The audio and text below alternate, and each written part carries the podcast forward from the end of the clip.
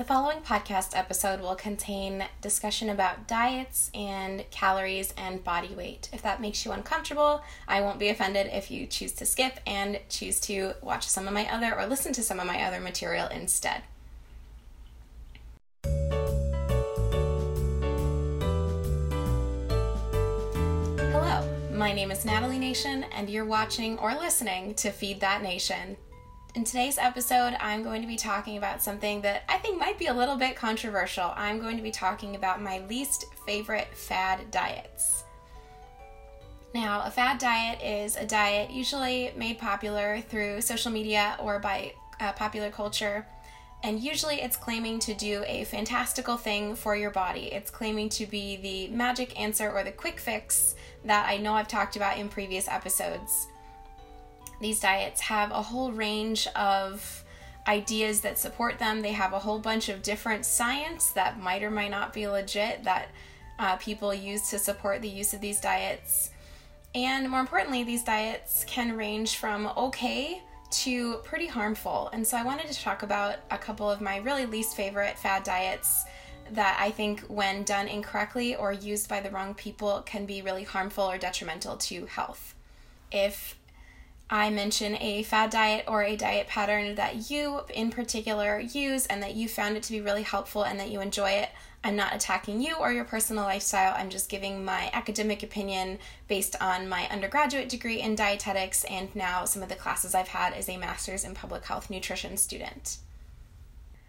So I'm going to start right off and say that one of my absolute least favorite fad diets is any version of a detox or a cleanse. And these come in a lot of different forms, way uh, varied eating patterns, way different foods that they say are toxic. And basically the idea is you follow this diet to get rid of the toxins in your body. You're cleaning out your body. You're detoxifying it from all the harmful things that you've apparently been eating. And the science behind this is so, so not supported, because we have a liver and kidneys that already do that job for us, regardless of the foods we consume. The foods we consume don't really have an impact on how clean our bodies are, and the foods we eat can't really do anything to clean out our system. Our digestive system is already very good at what it does. Our liver and kidneys are already very good at what they do, and these diets really don't do the detoxing or the cleansing that they claim to. And generally, the cleansing or the detoxing puts certain foods into these categories of good and bad or toxic and clean that are really arbitrary a lot of the time. And a lot of the time, they sort of, I don't want to say penalize, but they put foods into the toxic category that, you know, aren't really all that toxic at all. And they say that you shouldn't ever eat certain foods when really any food, unless you're genuinely allergic to it, can be consumed in moderation. Another fad diet, and this one might not even be considered really a fad diet, but I think there can be issues with this particular eating pattern if it's not executed correctly, and that is veganism. Now, veganism as a lifestyle, as a ethical and moral decision, I think that's fantastic. I actually really love eating vegan food, even though I haven't personally made the decision to be vegan myself. And I think that there's a lot to be said for taking responsibility for the environmental impact that your dietary choices might have. And vegan as a lifestyle, I mean, it excludes animal proteins and animal products, so meat and dairy and fish, and generally, it recommends that you include fruits, vegetables, whole grains, lean plant-based proteins, but the vegan lifestyle doesn't actually have a specific dietary pattern attached to it, or there's eighteen million different lists of vegan-approved foods. You know, this is more of a lifestyle choice than a particular diet most of the time. Really, because of this, there are a lot of ways to do vegan super correctly and include tons of nutritious foods and really live a healthful lifestyle on a vegan eating pattern. And there are a lot of ways to do veganism less correctly and eat a vegan diet that actually can cause you to be deficient in a lot of nutrients. And one of the some of the biggest examples of this are iron. Iron is really abundant in animal products, and not consuming animal products um, might decrease your iron consumption if you aren't replacing those animal product iron sources with plant-based uh, sources, or a multivitamin with iron or an iron supplement. You could actually become anemic, which obviously isn't ideal. Anemia is one of the more common deficiencies that people face, but definitely can have some detrimental health effects. Another one might be vitamin D. Uh, we see a lot of vitamin D deficiency when people aren't consuming dairy products, um, simply because a lot of dairy products, to make them more nutritious and to get people that vitamin D, have been fortified or enriched with extra vitamin D. And I will say this, and this is probably my favorite example as to why a vegan diet can either be great or it can be pretty darn unhealthful, is that Oreos are vegan. There are a lot of uh, energy-dense but not nutrient-dense, I'd call them junkier foods, foods higher in added sugar, added salt, and added fat that are vegan but don't have a lot of nutritional value to them. So even if a product is labeled certified vegan, is it actually nutritious? Well, you're going to have to read the nutrition the nutrition label to figure that one out. And so I'd say, to wrap that one up, veganism as a lifestyle, super admirable. I support people who are doing it, but if you're not executing your nutrition correctly, you're at risk for some nutritional deficiencies, which could impact your health negatively. So vegans all around the world, um, definitely think about those micronutrients. So this one, outside of the fact that I get asked all the time, you know, I want to be healthy, where do I start? I did an entire episode on that uh, not too long ago, but one of the other most common things that people want to ask me about when they find out that I have studied nutrition is they want to know all about the keto diet or the ketogenic diet. And it's become super popular in the media lately. A lot of people are trying out the keto diet. Athletes are making it pretty popular. Uh, celebrities are making it pretty popular. And there's kind of a mixed understanding all across the board of what the keto the keto diet is, what you eat when you're on it, what it does for your body, and so forth and so on. So I'll start by giving just a medical background. So the keto diet was actually, or the ketogenic diet, the idea of it is to induce ketosis in your body. So instead of using carbohydrates for energy, your body is turning fats into ketones, which are then being used for energy instead. This diet was actually begun as a medical diet, um, and really in the clinical world, it's only prescribed for generally pediatric patients who have really unmanaged, poorly managed, severe epilepsy. So we call this intractable epilepsy. So epilepsy seizures, severe seizures that are happening so often that they're impacting quality of life and that they have been unable to control by trying at least two different medications. So at this point, um, generally a patient who has epilepsy, in order to start the ketogenic diet, after all these medications have failed, they'll be admitted to the hospital for at least a week and monitored super closely to make sure that them consuming the ketogenic diet isn't going to impact their health more negatively than it is going to benefit their seizures or their neurological condition more positively. And the reason I say this is because that generally the basis of what a medical ketogenic diet is, it is incredibly high in fat, moderately low in protein, and with very, very, very few carbohydrates. So generally less than, I want to say thirty or forty grams of carbohydrates a day. I'd have to brush up on my M and T to know that for sure.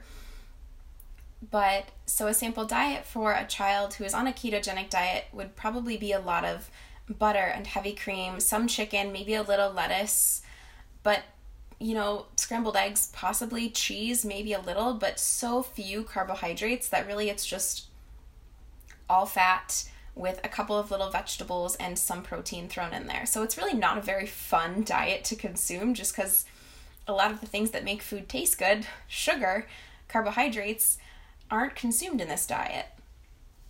On top of that, because um, a person on a ketogenic diet medically would be consuming such a high amount of fat, that puts them at risk for certain health problems. So hyperlipidemia, so too many lipids in their blood.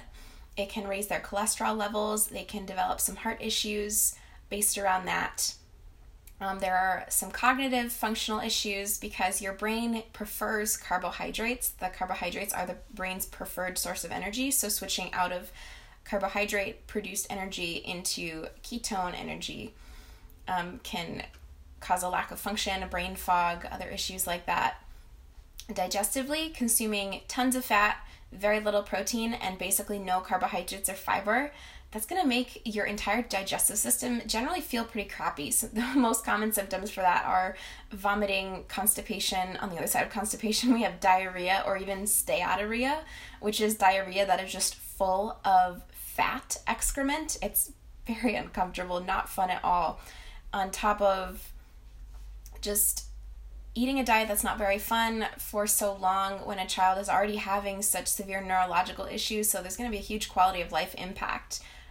And I'm talking about, you know, a clinical patient here, but people out in the real world who are consuming some version of a keto diet or a keto diet pattern are likely going to have some of these issues. You know, we generally would not recommend the keto diet for anyone who has any kind of heart issue.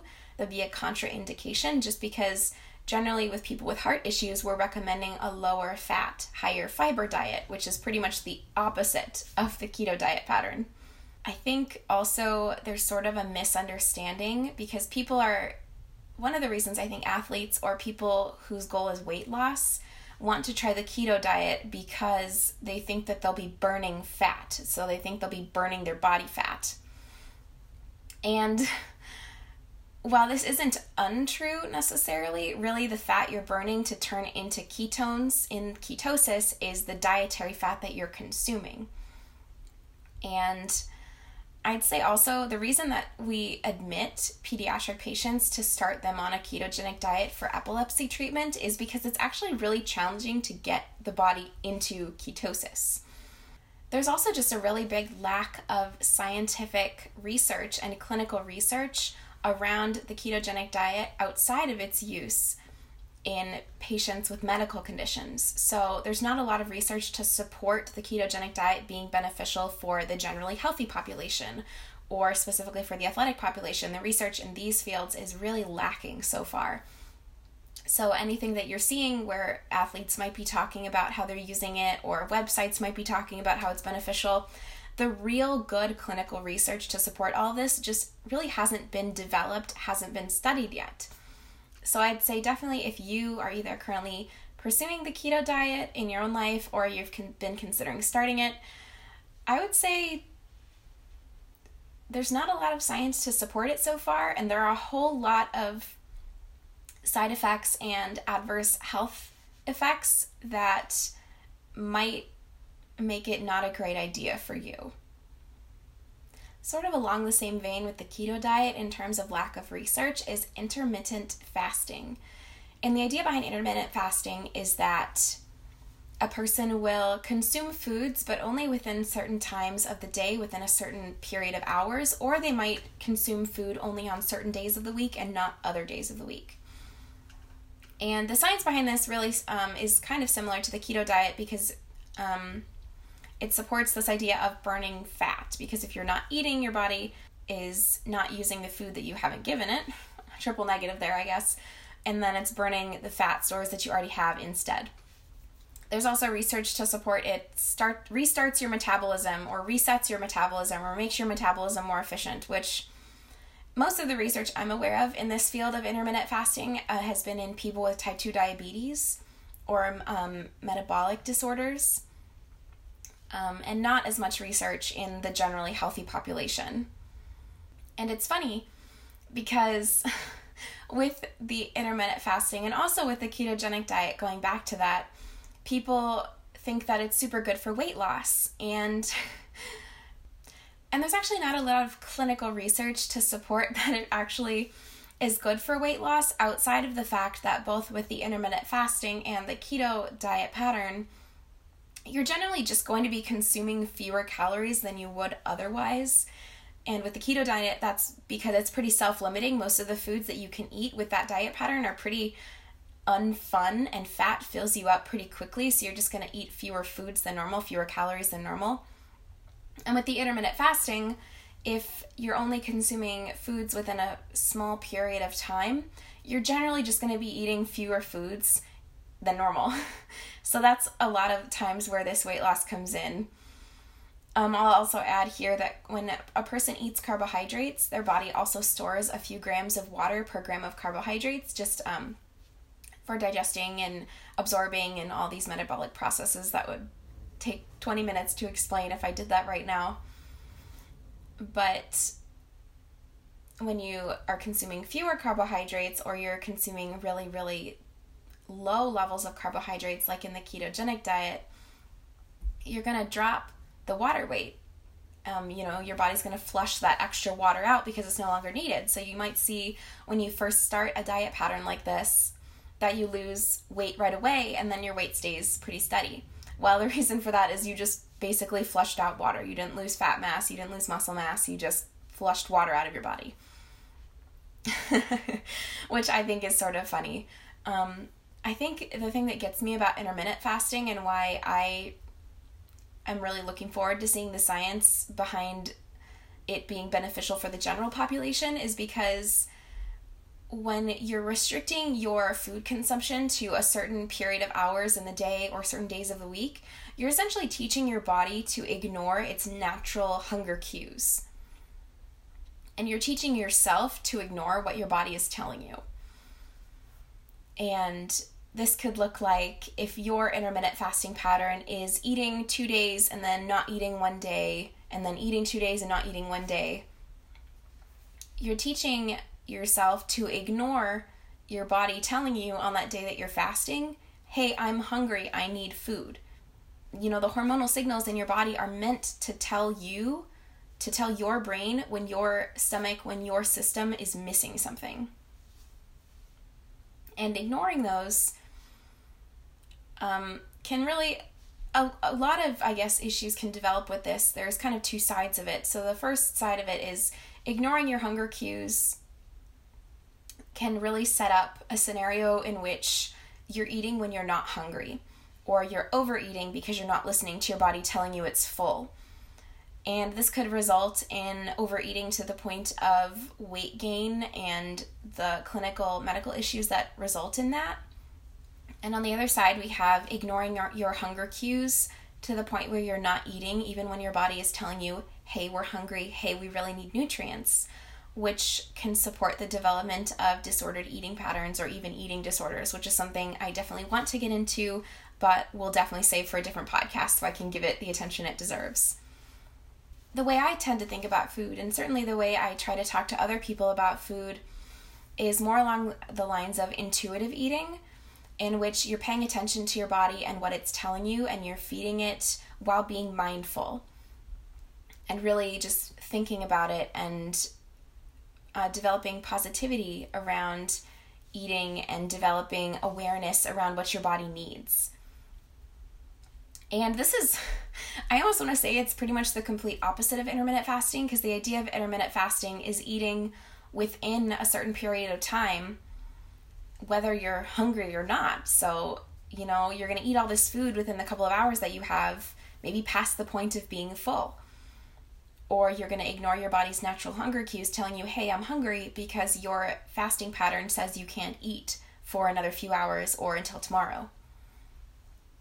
So that's maybe a reason I just take intermittent fasting.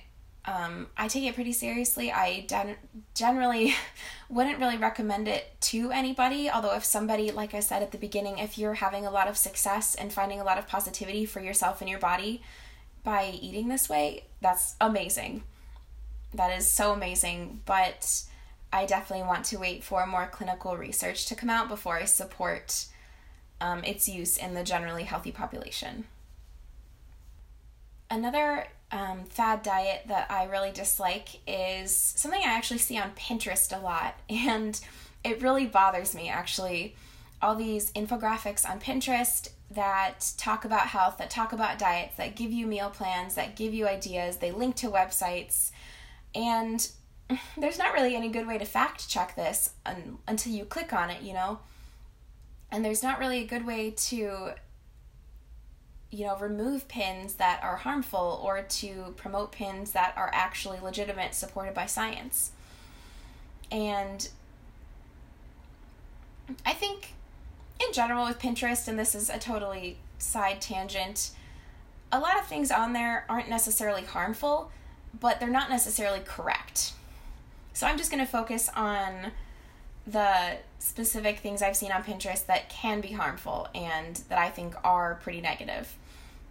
And most of them fall along the lines of this idea of the single food diet. So whether that's the cabbage soup diet or the boiled egg diet or whatever version of that that you see, generally these follow the same pattern of, it'll give you about a week's worth of, quote, meal planning, and it'll say with the boiled egg diet, you know, you'll have two boiled eggs for breakfast, and then you'll have a boiled egg and a whole wheat tortilla and some hummus for lunch, and for dinner you'll have a boiled egg and some chicken and broccoli. And these diets usually also promise some version of lose ten pounds in two weeks, or, you know, lose that tummy fat, or whatever. And these diets are so incorrect and can be super, super harmful because they are not only recommending restricting your energy intake to unhealthy, unsafe amounts, but they're also recommending that you consume a really, really limited selection of foods. And by consuming a limited selection of foods, you're almost guaranteeing that you're not going to be getting the nutrients you need. On top of both of those things, who wants to eat cabbage soup for a week? Or who wants to eat boiled eggs, you know, at every single meal? You know, these diets have sort of an emotional or psychological component where they're forcing you to do things that aren't very fun for the sake of this supposed benefit of um, an aesthetic change, which probably isn't going to actually happen the way you want it to. My general rule of thumb is if a diet has a single food in the name and it's on Pinterest, it's probably a bad idea. And if any diet pattern or supplement even or exercise program promise you promises you extravagant weight loss or changes in your body that don't seem very realistic, it's probably A, not going to work, and B, is probably going to be harmful for your health, harmful for your either physical health or your mental health, maybe even both.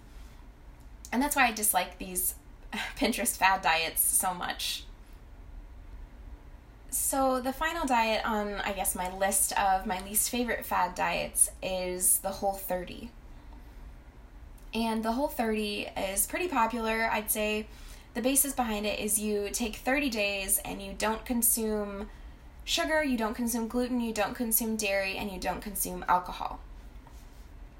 And at the end of the thirty days, you're supposed to, I guess, go back to the way you were eating before or make a change. I think it's pretty unclear, actually. But I think the Whole thirty isn't all negative. I actually think the idea of taking that time to be mindful about just what foods you are consuming can be really positive for health in general. But I think that some people take the Whole thirty kind of the way people understand a detox or a cleanse, which I already talked about, these don't work, but they're thinking, if I don't eat these foods for a whole month, I'm going to get rid of all the bad stuff that these foods were bringing into my body. And that's not true. I already talked about why that's not true. We've got a liver and kidneys, super great. Um, but I think the idea of a Whole thirty as sort of a mindset reset could be a positive thing, actually.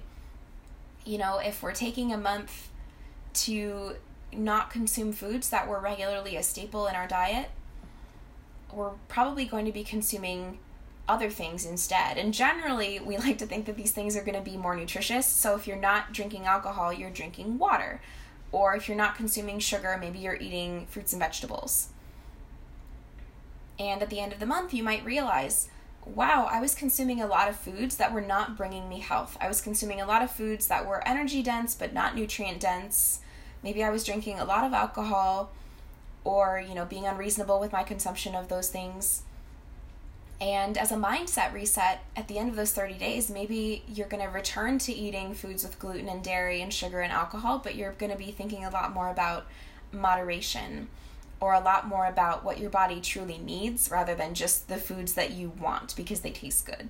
So I'd say the Whole thirty, I'm kind of on the fence about it. I think also the Whole thirty definitely is just meant to be a thirty-day thing. And then after those thirty days, if you decide that you want to reintroduce those foods, great.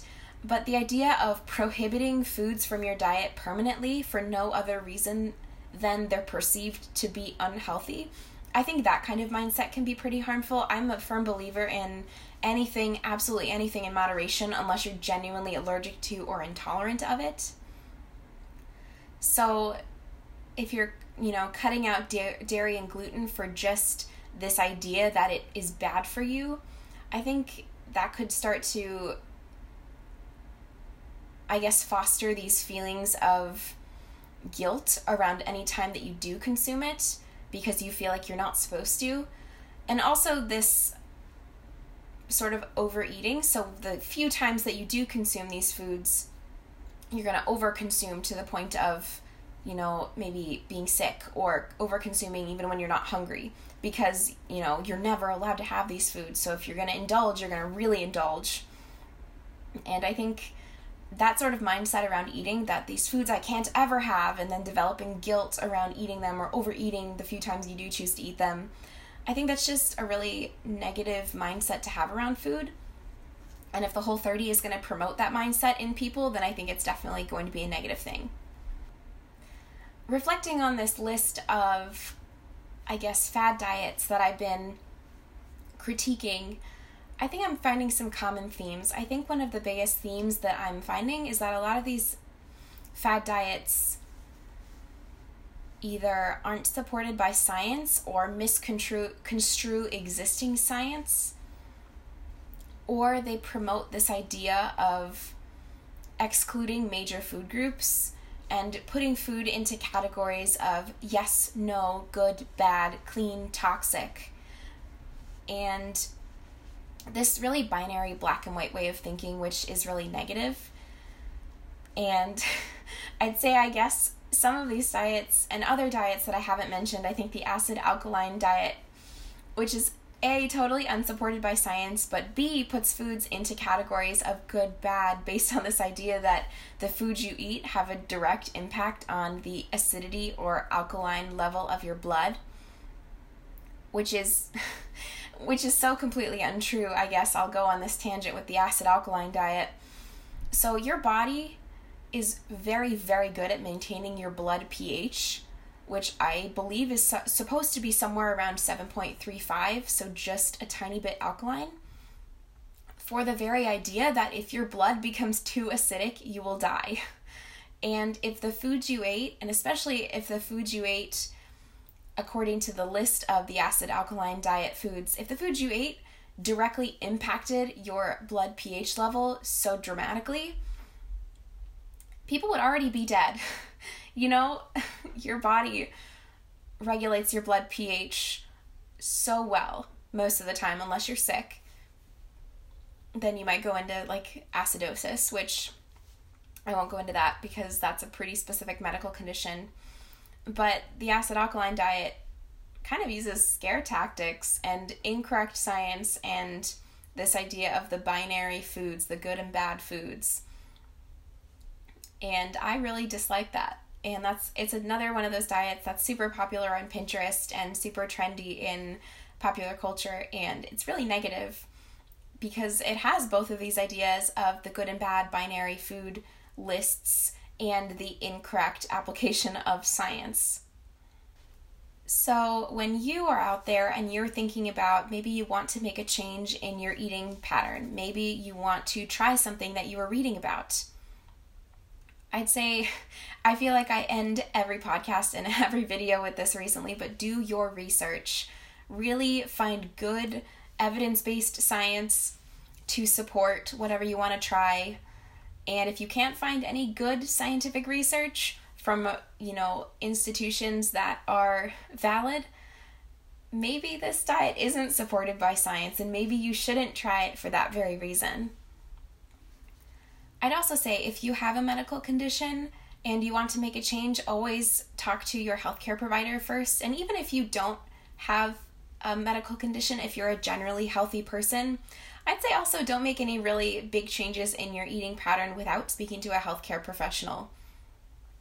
Um, just because, um, for example, if you are wanting to try the keto diet, your doctor might want to test your blood cholesterol or your blood lipids or your heart function first to make sure that this wouldn't be an issue for you.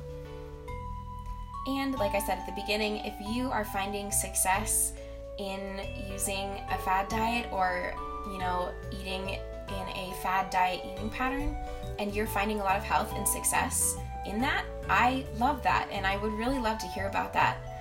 Um, so please leave me a comment below, leave me a review, go comment on my most recent Instagram post. Tell me about how you have experienced this eating pattern, and I am so excited to hear about your experiences. If you've had negative experiences with specific fad diets, I also definitely want to hear about that for sure. Also, go ahead and follow me on Instagram. I am at Feed That Nation. Definitely subscribe to my YouTube channel. I got a new video every Wednesday. This Wednesday in particular, it's a podcast. Every other Wednesday will be a video, and the Wednesdays in between are podcasts. Go check out my blog, feed that nation dot com, where I talk recipes, podcasting, photography, and other adventures about my life in graduate school. Until next time, my name is Natalie Nation, and you're listening to Feed That Nation. Have a great day, and I'll talk to you soon.